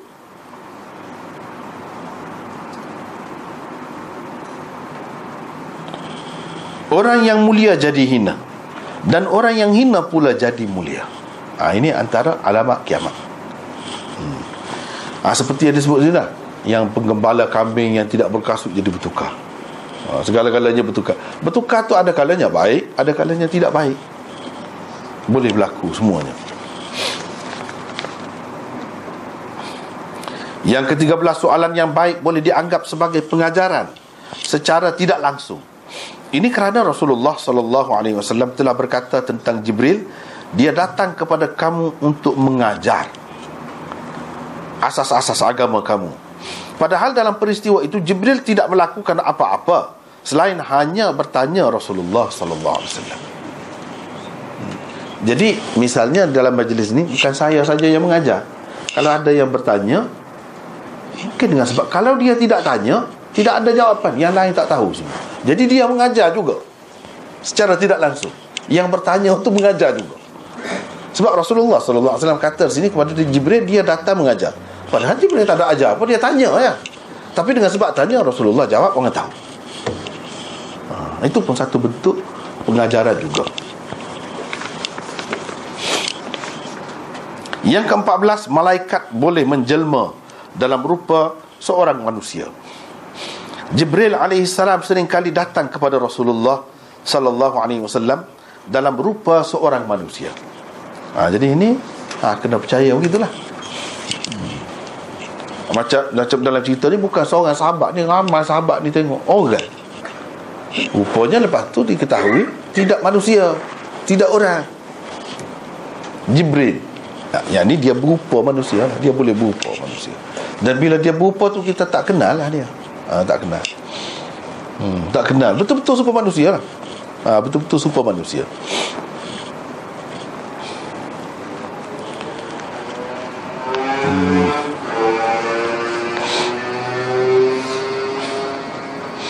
yang kelima belas selalunya Nabi SAW mengenali Jibril yang datang dalam rupa seseorang manusia. Biasa dia tahu. Ini Jibril dia tahu. Dia sendiri tu tahu. Ha, Cuma dia tak cerita lah. Ha, Apa ni bercanggah dengan hikmat. Tengah-tengah untuk beritahu Tengah-tengah begitu. Ha, Cerita. Eh? ha, Tak ada lah macam tu.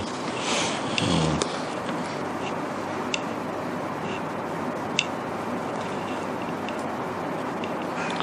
Ha, dia kenal. Tetapi pada kali ini baginda sallallahu alaihi wasallam tidak mengenalinya.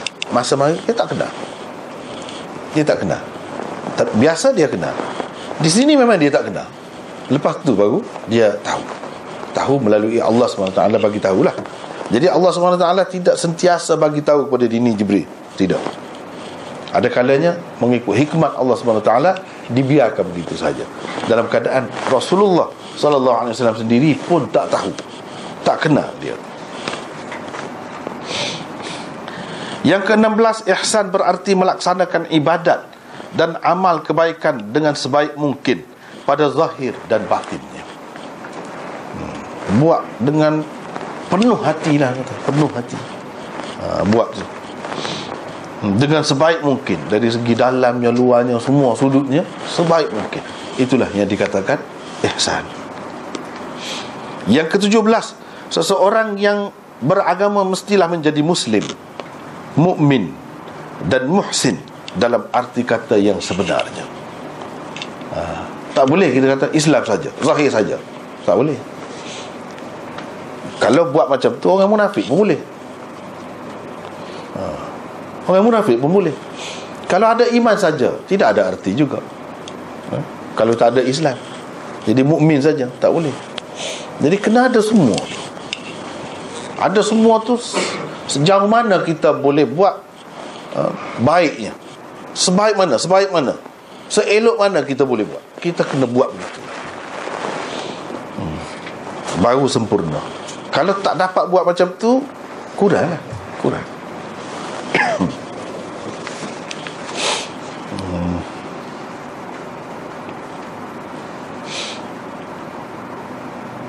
Habislah di situ uh, kemudian um, habislah nampaknya bab ini. Uh, hadis ini uh, setakat itu. Um, dan hadis terusnya kalau kita baca pun tak sempat dah. Uh, tak sempatnya. Rasanya uh, untuk hari ini sekadar itu sajalah dulu. Untuk hadis terusnya tu kemudian والله أعلم وآخر دعوانا الحمد لله رب العالمين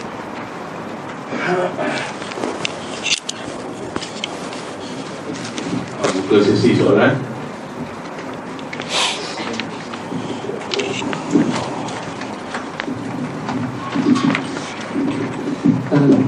Maulana maaf ni, saya ada soalan uh, Tadi Maulana sebut Poin yang ke-15 tetapi pada kali ini baginda sallallahu alaihi wasallam tidak mengenalinya.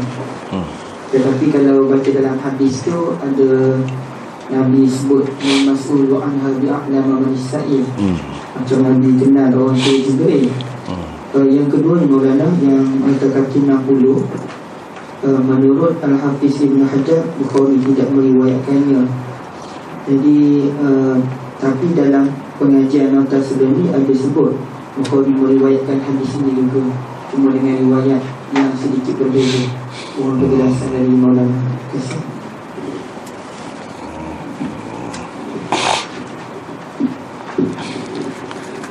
Yang, yang lain, soalan lain? Kemana uh, Nazul Amirul Nak tanya mengenai uh, Bagian perubatan. Apa perbezaan antara ubat dengan penawar dan juga mengenai penjelasan hadis yang Nabi sebut aku melarang berubat dengan senar api dan juga perbahasan mengenai taksir dalam satu aliran perubatan. Allah. Ya.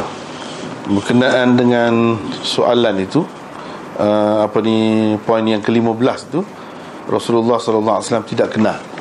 Uh, Kalau dilihat kepada uh, Apa ni hadis Yang kita baca tu Mal mas'ul bi'a'lama minas sa'il eh?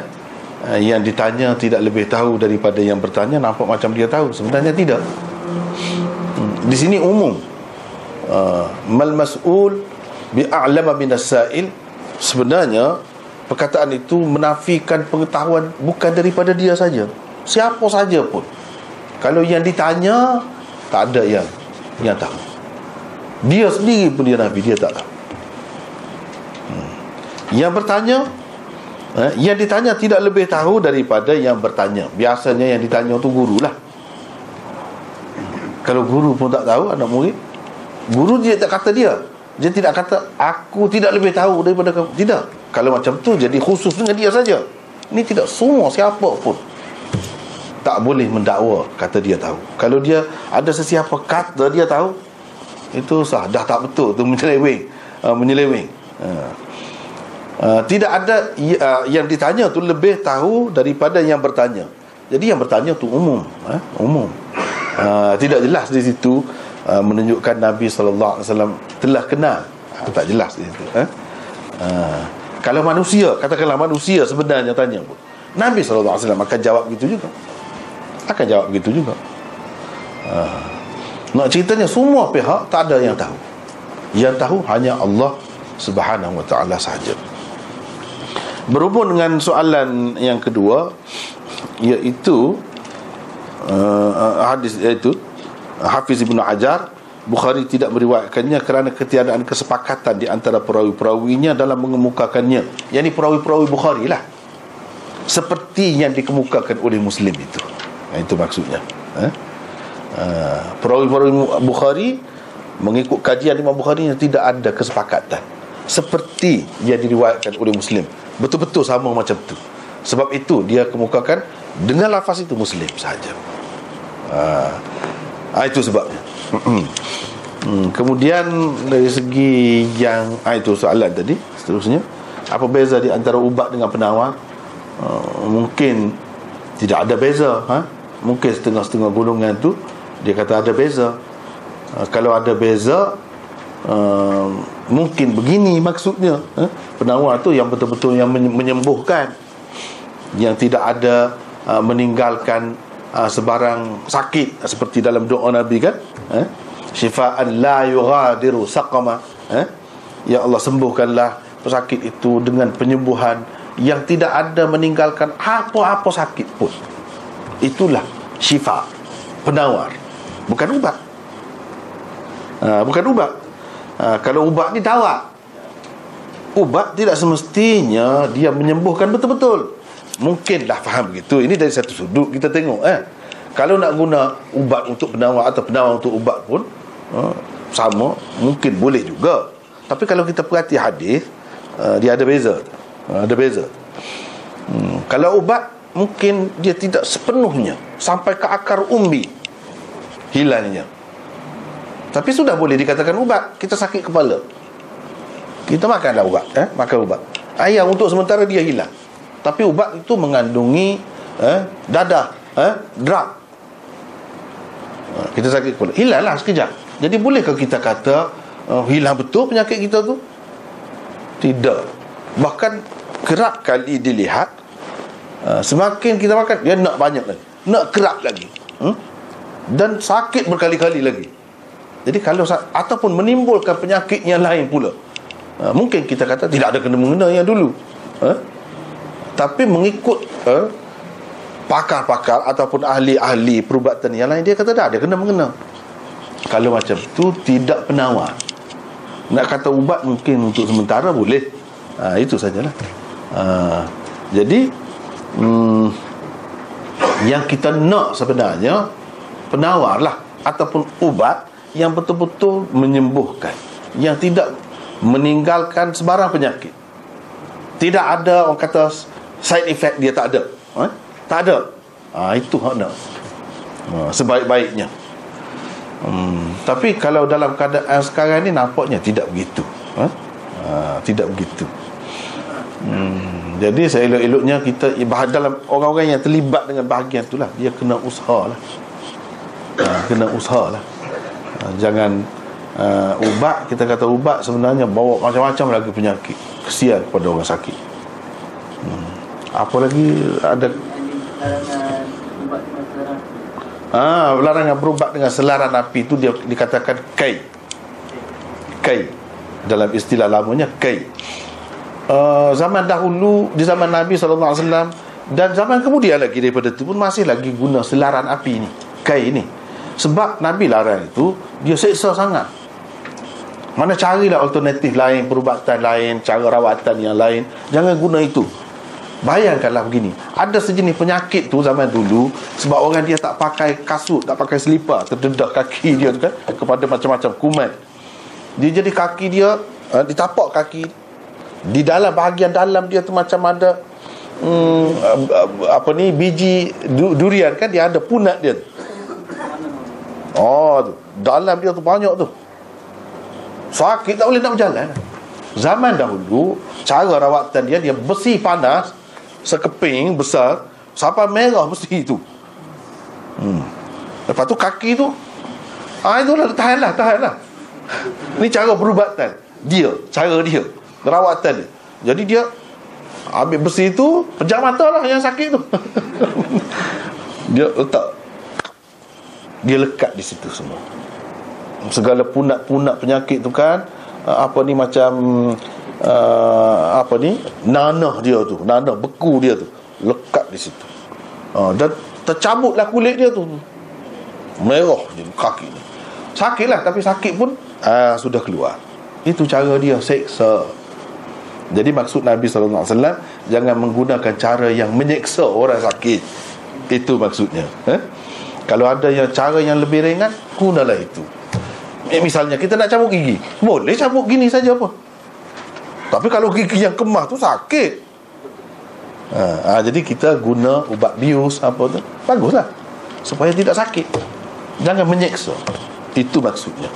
Jangan menyeksa ha, Tetapi kalau tak dapat tidak Tak ada jalan lain Itulah setakat yang adanya. Terpaksa lah Terpaksa lah Sebab itu sahabat-sahabat ada guna juga kain. Di perut Belakang Macam-macam cara guna. Sebab itulah yang ada Setakat itu kemajuannya. Hmm. uh, Jangan kita uh, Iyalah itu terpulang lah Kalau kita ada pilihan banyak Dari segi perubatan tu baguslah. Boleh pilih ini boleh pilih ini. Kalau tak ada pilihan Dia kena kemo misalnya Kena kemo lah botak kepala pun eh. Sampai jadi hitam kena Macam mana dah tak ada pilihan lain? Kita nak boleh buat apa ha, Itu itu maksudnya. Dia termasuk dalam kai juga tu. Oh, Macam bakar tubuh kita tu Bakar. Panas lah. Eh? ha, Kalau ada jalan lain Ikhtiar lain ha, Itu maksudnya. Jangan pilih terus yang itu. Cuba dulu Yang lain-lain. Kalau tak ada jalan juga Kemajuan perubatan yang ada di sekeliling kita Setakat itu saja Nak buat macam mana? Timur. Timur lah walaupun saya sakit pun Doktor pun nak buat apa Dia setakat tu yang dia ada ha, Begitu Wallahu a'lam. Hmm. Tentu berkenaan ikram syekh tadi. Hmm. Kalau lihat di Malaysia ni ada golongan yang kalau syekh tu ada zikir sanad maksudnya ikram pelajar pada syekh tu lain. Agak lebih-lebih. Tapi kalau syekh tu tidak ada zikir dia biasa. Tapi bagaimana kalau di Dioban ni tadi? Uh, maksudnya muamalah pelajar dengan syekh. Bagaimana keadaannya? dia sebenarnya kalau kalau di Dioban dia tidak ada ciri-ciri tadi guru yang macam ni baru dihormati ha? tidak sebenarnya kita tidak khusus dengan Dioban ataupun di mana-mana yang bagusnya jangan kerana itu ha. kita takut jadi satunya banyak perkara kita menganggap zikir dia tu lebih daripada yang lain-lain. Orang lain tak tahu itu. Kalau orang lain ajar yang Rasulullah pun tak ada lebih. Ha? sebab apa? Biasa. Yang dia ni ada lebih sebab hmm, tak biasa jumpa. Ada dengan dia saja. Kita tak tahu yang ada dengan dia tu yang kita kata lebih tu sebenarnya lebih ke tidak. Ha, itu satu perkara. Ha, ya, apa ni? Um, yang keduanya mungkin mendorong. Ha, sebab itu kita kata jangan pihak ulama saja nak jaga masyarakat masyarakat pun kena jaga juga ulama kalau kita muliakan dia macam mungkin ramai yang minat nak cari macam tu macam orang zaman dahulu Orang suka sangat kalau orang alim ni dia ada ilmu dunia orang panggil ilmu dunia. Ilmu dunia ni maksudnya tak nampak, tak lu kalau kalau tetap hmm, dan macam-macam lagi ilmu dunia dia suka dia kata lebih. Padahal itu ilmu dunia. Dia tak faham benda-benda gini. Ha, lebihnya seseorang itu bukan kerana ada ilmu dunia. Ilmu dunia nak dapat benda-benda macam tu kadang-kadang dengan cara yang salah pun boleh dapat. Ha. Dan Rasulullah SAW tak ajar ilmu-ilmu macam tu. Kalau ajar mesti dah tak luk. Sahabat-sahabat tu pergi perang. dah kalau tak lun nak mati syahid macam mana nah, kita nampak lebih sebenarnya kurang sebenarnya kurang kita nampak lebih sebab dia boleh mengajar begitu sebenarnya kurang itu yang kita kena faham. Masyarakat tu sendiri. Jangan diajar ulama tu jadi suka. Ha, dia cari benda tu. Nak bagi benda-benda yang pelik ni. Baru dihormati. Ha, kadang-kadang orang dia suka begitu. Dia suka dihormati. Ah tu tak kena macam tu. Tak perlulah. Ha? tak perlu. Ha, jadi ilmu-ilmu dunia tu bukan menaikkan darjat makam seseorang. Bahkan ada kalanya dia baca ni baca ayat ni sebanyak sekian-sekian ataupun masa ni dia jaga dia jagalah kerana dia nak dapat benda tu bukan ikhlas. Hmm, itu tak bagus macam tu. Kalau tidak kerana dia nak dapat sesuatu ilmu dia tak baca pun. Itu tidak ikhlas. Sedangkan doa-doa ni zikir ni kena ikhlas. Ha, di situ sila. Ni ramai tak nampak. Orang tak nampak. Sebab tu dia jadi sanjung uh, memuliakan tak tentu pasal sepatutnya dia kena faham benda-benda gini. Yang paling baiknya ajar cara sunnah. Paling selamat. Cara-cara tidak sunnah ni ilmu dunia ni ada kalanya kalau silap baca tak cukup dia jadi isim. Ha, Jadi gila isim. Ha, Itu bahaya dia. Mana ada kalau ya Rasulullah ajar eh? La ilaha illallah wahdahu la syarika lah Lahul mulku wa lahul ham Yuhyi wa yumit Wa huwa ala kulli syai'in qadir. Dia kata baca sebanyak mana. Mana ada macam tu? Kalau tak baca ke Ataupun kalau silap sikit ke Jadi gila. Mana ada? Tapi kalau ilmu dunia ha, Jadi orang macam tu kita anggap lebih. Kita tak sedar sebenarnya yang lebih tu letaknya di mana. Sebenarnya yang selamat yang Rasulullah sallallahu alaihi wasallam. Tak pernah ada orang jadi gila? Kerana beramal zikir ataupun uh, tapi kalau yang lain-lain cuba tengok. Memang pelik-pelik. Eh? bukan ilmu dunia saja yang dipanggil ilmu tarekat ke apa. Memang ramai jadi tu tak tentu pasal jadi tak ingatkan diri lah eh? uh, pergi tidur tepi jalan bercakap merapu eh? banyak. Ha, Jadi kita kena faham benda-benda ni. Yang paling selamat Ialah ikut cara sunnah. Ha, Tidak dimuliakan Tidak dihormati Tak kisah. Itu lebih baik sebenarnya Itu lebih baik. Kalau tidak kita berasa kita ni suci Lebih rapat sangat dengan Allah SWT Itu bahaya kepada orang alim tu. Kita kena jaga juga dia Kalau kita betul-betul sayang. Jangan buat dia jadi berasa begitu. Ha, Apa ni kita kata sederhana lah. Ha, Jangan Nampak tak hormat langsung. Hormat tu kena ada Tapi caranya. Caranya. Nah, Itulah Allah. Ya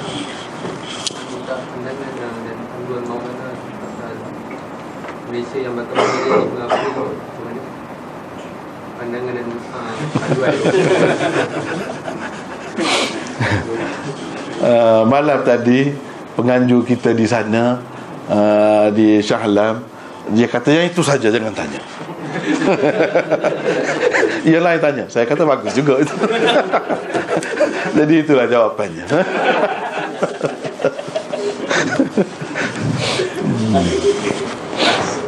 saya Soalan saya Mungkin boleh jawab ke uh, Minggu-minggu lepas Kalau lalu di Masjid Negara Ada sebuah NGO Sebarkan flyer. Bagi dia dia kata demokrasi yang di Malaysia ni adalah tidak syarak lah.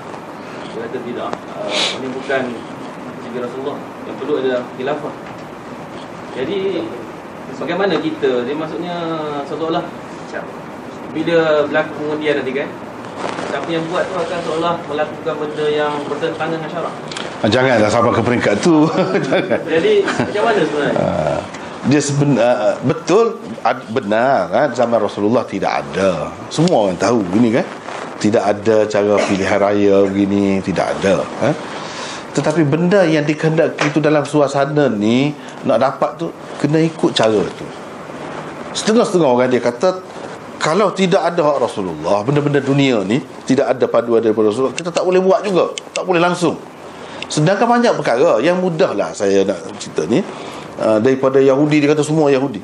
Ni macam traffic light ke apa ni tak ada dalam sunnah. Perkara dunia. Jadi kita tak mahu ikut. Ketika lampu merah tu kita nak langgar juga. Eh? Tak boleh. Itu memang bagus. Caranya Untuk Supaya teratur perjalanan kita eh? Uh, Supaya uh, Tidak berlaku Kita kata perkara-perkara yang um, Dalam keadaan tak sampai masanya Kemampuan Kita sejauh mana uh, Nak buat itu. Kita buat setakat mana yang mampu. Itu berdasarkan ijtihad Para ulama. Dan tidak salah. Uh, Tidak salah. Sebenarnya itu peluang yang baik Dalam keadaan yang aman. Uh, Kita dapat mencapai maksud kita Kalau lampu merah berdosa tak Ustaz? Saman lah Nah, dunia itu dunia. Nah, dah. Ya, last sekali. Maulana ada soalan kembali pada nota yang apa ni uh, nota kasih ke-60 tadi tu berkenaan hadis ini uh, Imam Bukhari tidak meriwayatkan dalam mirqat mafat mafatih itu disebut uh, secara jelas uh, Imam Hajar sebut bahawa Imam Bukhari tidak meriwayatkan tidak mengeluarkan daripada riwayat Umar. Uh, ni minta penjelasan daripada mana. Adakah ada riwayat yang lain sedangkan hadis ini ahad kan kedudukan ini? Sedangkan Umar sahaja yang meriwayatkan hadis ini pertama. Kedua uh, sekarang ini saya tengok ada ramai uh, berlaku majlis uh, sanad zikir nak kait dengan sahabat yang sebut tadi itu bahawa nak disebutkan sunnah juga sanad yang berlaku ni uh, Merana iaitu istighfar contoh yang mudah. Ada satu risalah saya dapat daripada sahabat Sa- yang mana sanad istighfar itu dari jalur yang berlainan yang tidak dikeluarkan daripada riwayat hadis tetapi turut daripada syekh tarikat tertentu istighfar juga tapi ada apa pandangan Maulana pengikut tarikat yang mengambil istighfar tadi itu dari turut tarikat tadi sedangkan ada riwayat yang sahih tentang istighfar tadi itu dengan riwayat yang lebih kukuh daripada hadis Nabi sallallahu alaihi wasallam. Adakah ada kesan dari segi akidah atau kesan dari segi penerimaan amalan istighfar tadi? Dua turut yang turut tarikat tadi itu syekh dia. Yang kedua syekh yang memang ada termaktub dalam hadis Bukhari tentang zikir istighfar tadi. Tetapi pengikut ini lebih membesarkan turut tadi. Ah, Allah. ya itu seperti kita kata tadi lah Itu silap lah Sepatutnya tidak berlaku begitu Dalam keadaan kita kata Kita percaya kepada Rasul Macam mana boleh ada orang lain uh, Lebih hebat lagi zikir dia Itu silap lah. Ini itulah puncanya. Dia tak jelas di situ. Sepatutnya Panduan daripada Rasulullah ni Apa yang kita dapat? Semayang saja ke? Tentu tidak kan? Zikir apa pun sama juga. Kalau semayang kita belajar dengan siapa? Dengan Rasulullah kan? Tak ada pula ini syekh ni syekh ini eh? tak ada pula turuk di situ eh? ini sebenarnya yang bahayanya sebenarnya benda-benda macam ni dia jadi orang tinggal Quran tinggal hadis. Ah, sepatutnya tidak berlaku. Dalam keadaan kita orang Islam ni yang percaya ni macam rukun iman. Percaya kepada Rasul. Apa makna percaya kepada Rasul? Dia sudah lari lah tu. Tidaklah nak kita kata uh, sesak eh? tidaklah mungkin siapa tu. Mudah-mudahan lah eh? tapi kalau lama-lama uh, boleh jadi itu bahayanya. Jadi jangan jadi kebiasaan lah sepatutnya tidak berlaku gitulah ini kerana tak ada kesedaran yang penuh cukup tentang kedudukan hadis itu dan didedahkan dengan benda lain cuba cuba fikirlah kalau kita fikir sendiri kan Syekh tu dia ikut apa? Dia ikut siapa? Ikut Rasulullah juga. Pada dakwaannya lah ikut Rasulullah sallallahu alaihi wasallam juga. Jadi macam mana dalam keadaan dia tahu yang Rasulullah ada, dia boleh buat yang lain dan yang lain tu bagi dia dan dia ajar pengikut-pengikutnya lebih baik. Macam mana dari segi akidah? Terancam tu. Tak usah kira pelaj- uh, murid-murid ni pengikut-pengikut yang jahil dia tu sendiri macam mana jadi apakah sekarang ni kita tidak perlu lagi kepada hadis-hadis sahabat-sahabat yang meriwayatkan hadis ni kan termasuklah zikir-zikir juga tak tak perlu sebab siapa saja boleh dapat mimpi uh, yang ni kata dia bertemu dengan Rasulullah sini Rasulullah bagi zikir ni kepada dia. Yang ni kata dia tidur di tepi Kaabah hmm, Rasulullah bagi mimpi kepada dia zikir ni. Tiba-tiba zikir tu jadi lebih baik. Kalau macam tu kita tutuplah kitab ni. Ada dah. Sebab lebih yang tu. Jadi sebelum dah ada syekh ni kadang-kadang dia baru kan selama ni seribu tahun lebih ni orang pakai tu macam mana je ni? Rugilah. Tak beruntung lah. Yang beruntungnya kita pula. Itu masalah akidah juga. Kawan-kawan yang dahulu lebih selamat lebih baik sebab dia terima. Ya Rasulullah dia terima ya Rasulullah macam mana? Ketika tu syekh ni pun tak ada lagi. Ha, ini masalah akidah. Ha, jangan main-main dia boleh pergi ke situ. Sepatutnya tidak berlaku lah. Hmm? sepatutnya uh, tidak berlaku jadi yang ini kata tidak ada riwayat Sayyidina Umar itu tidak tepat. Memang betul dah riwayat Sayyidina Umar. Dan bukan seorang. Sayyidina Umar saja Abu Hurairah dan ramai lagi lain-lain pun ada riwayat ni. Tapi dia bertahap ahad betul lah. Uh, tahap ahad itu betul. Uh, uh, tapi ahad pun dari segi makna kandungannya itu sesuai dengan Quran. Dalam Quran pun ada sebut kan? Uh, benda-benda yang tersebut ini ada sebut. Hmm, kemudian dia sahih tidak jadi masalah kebanyakan hadis itu ahad. Ya betul. Uh, wallahu a'lam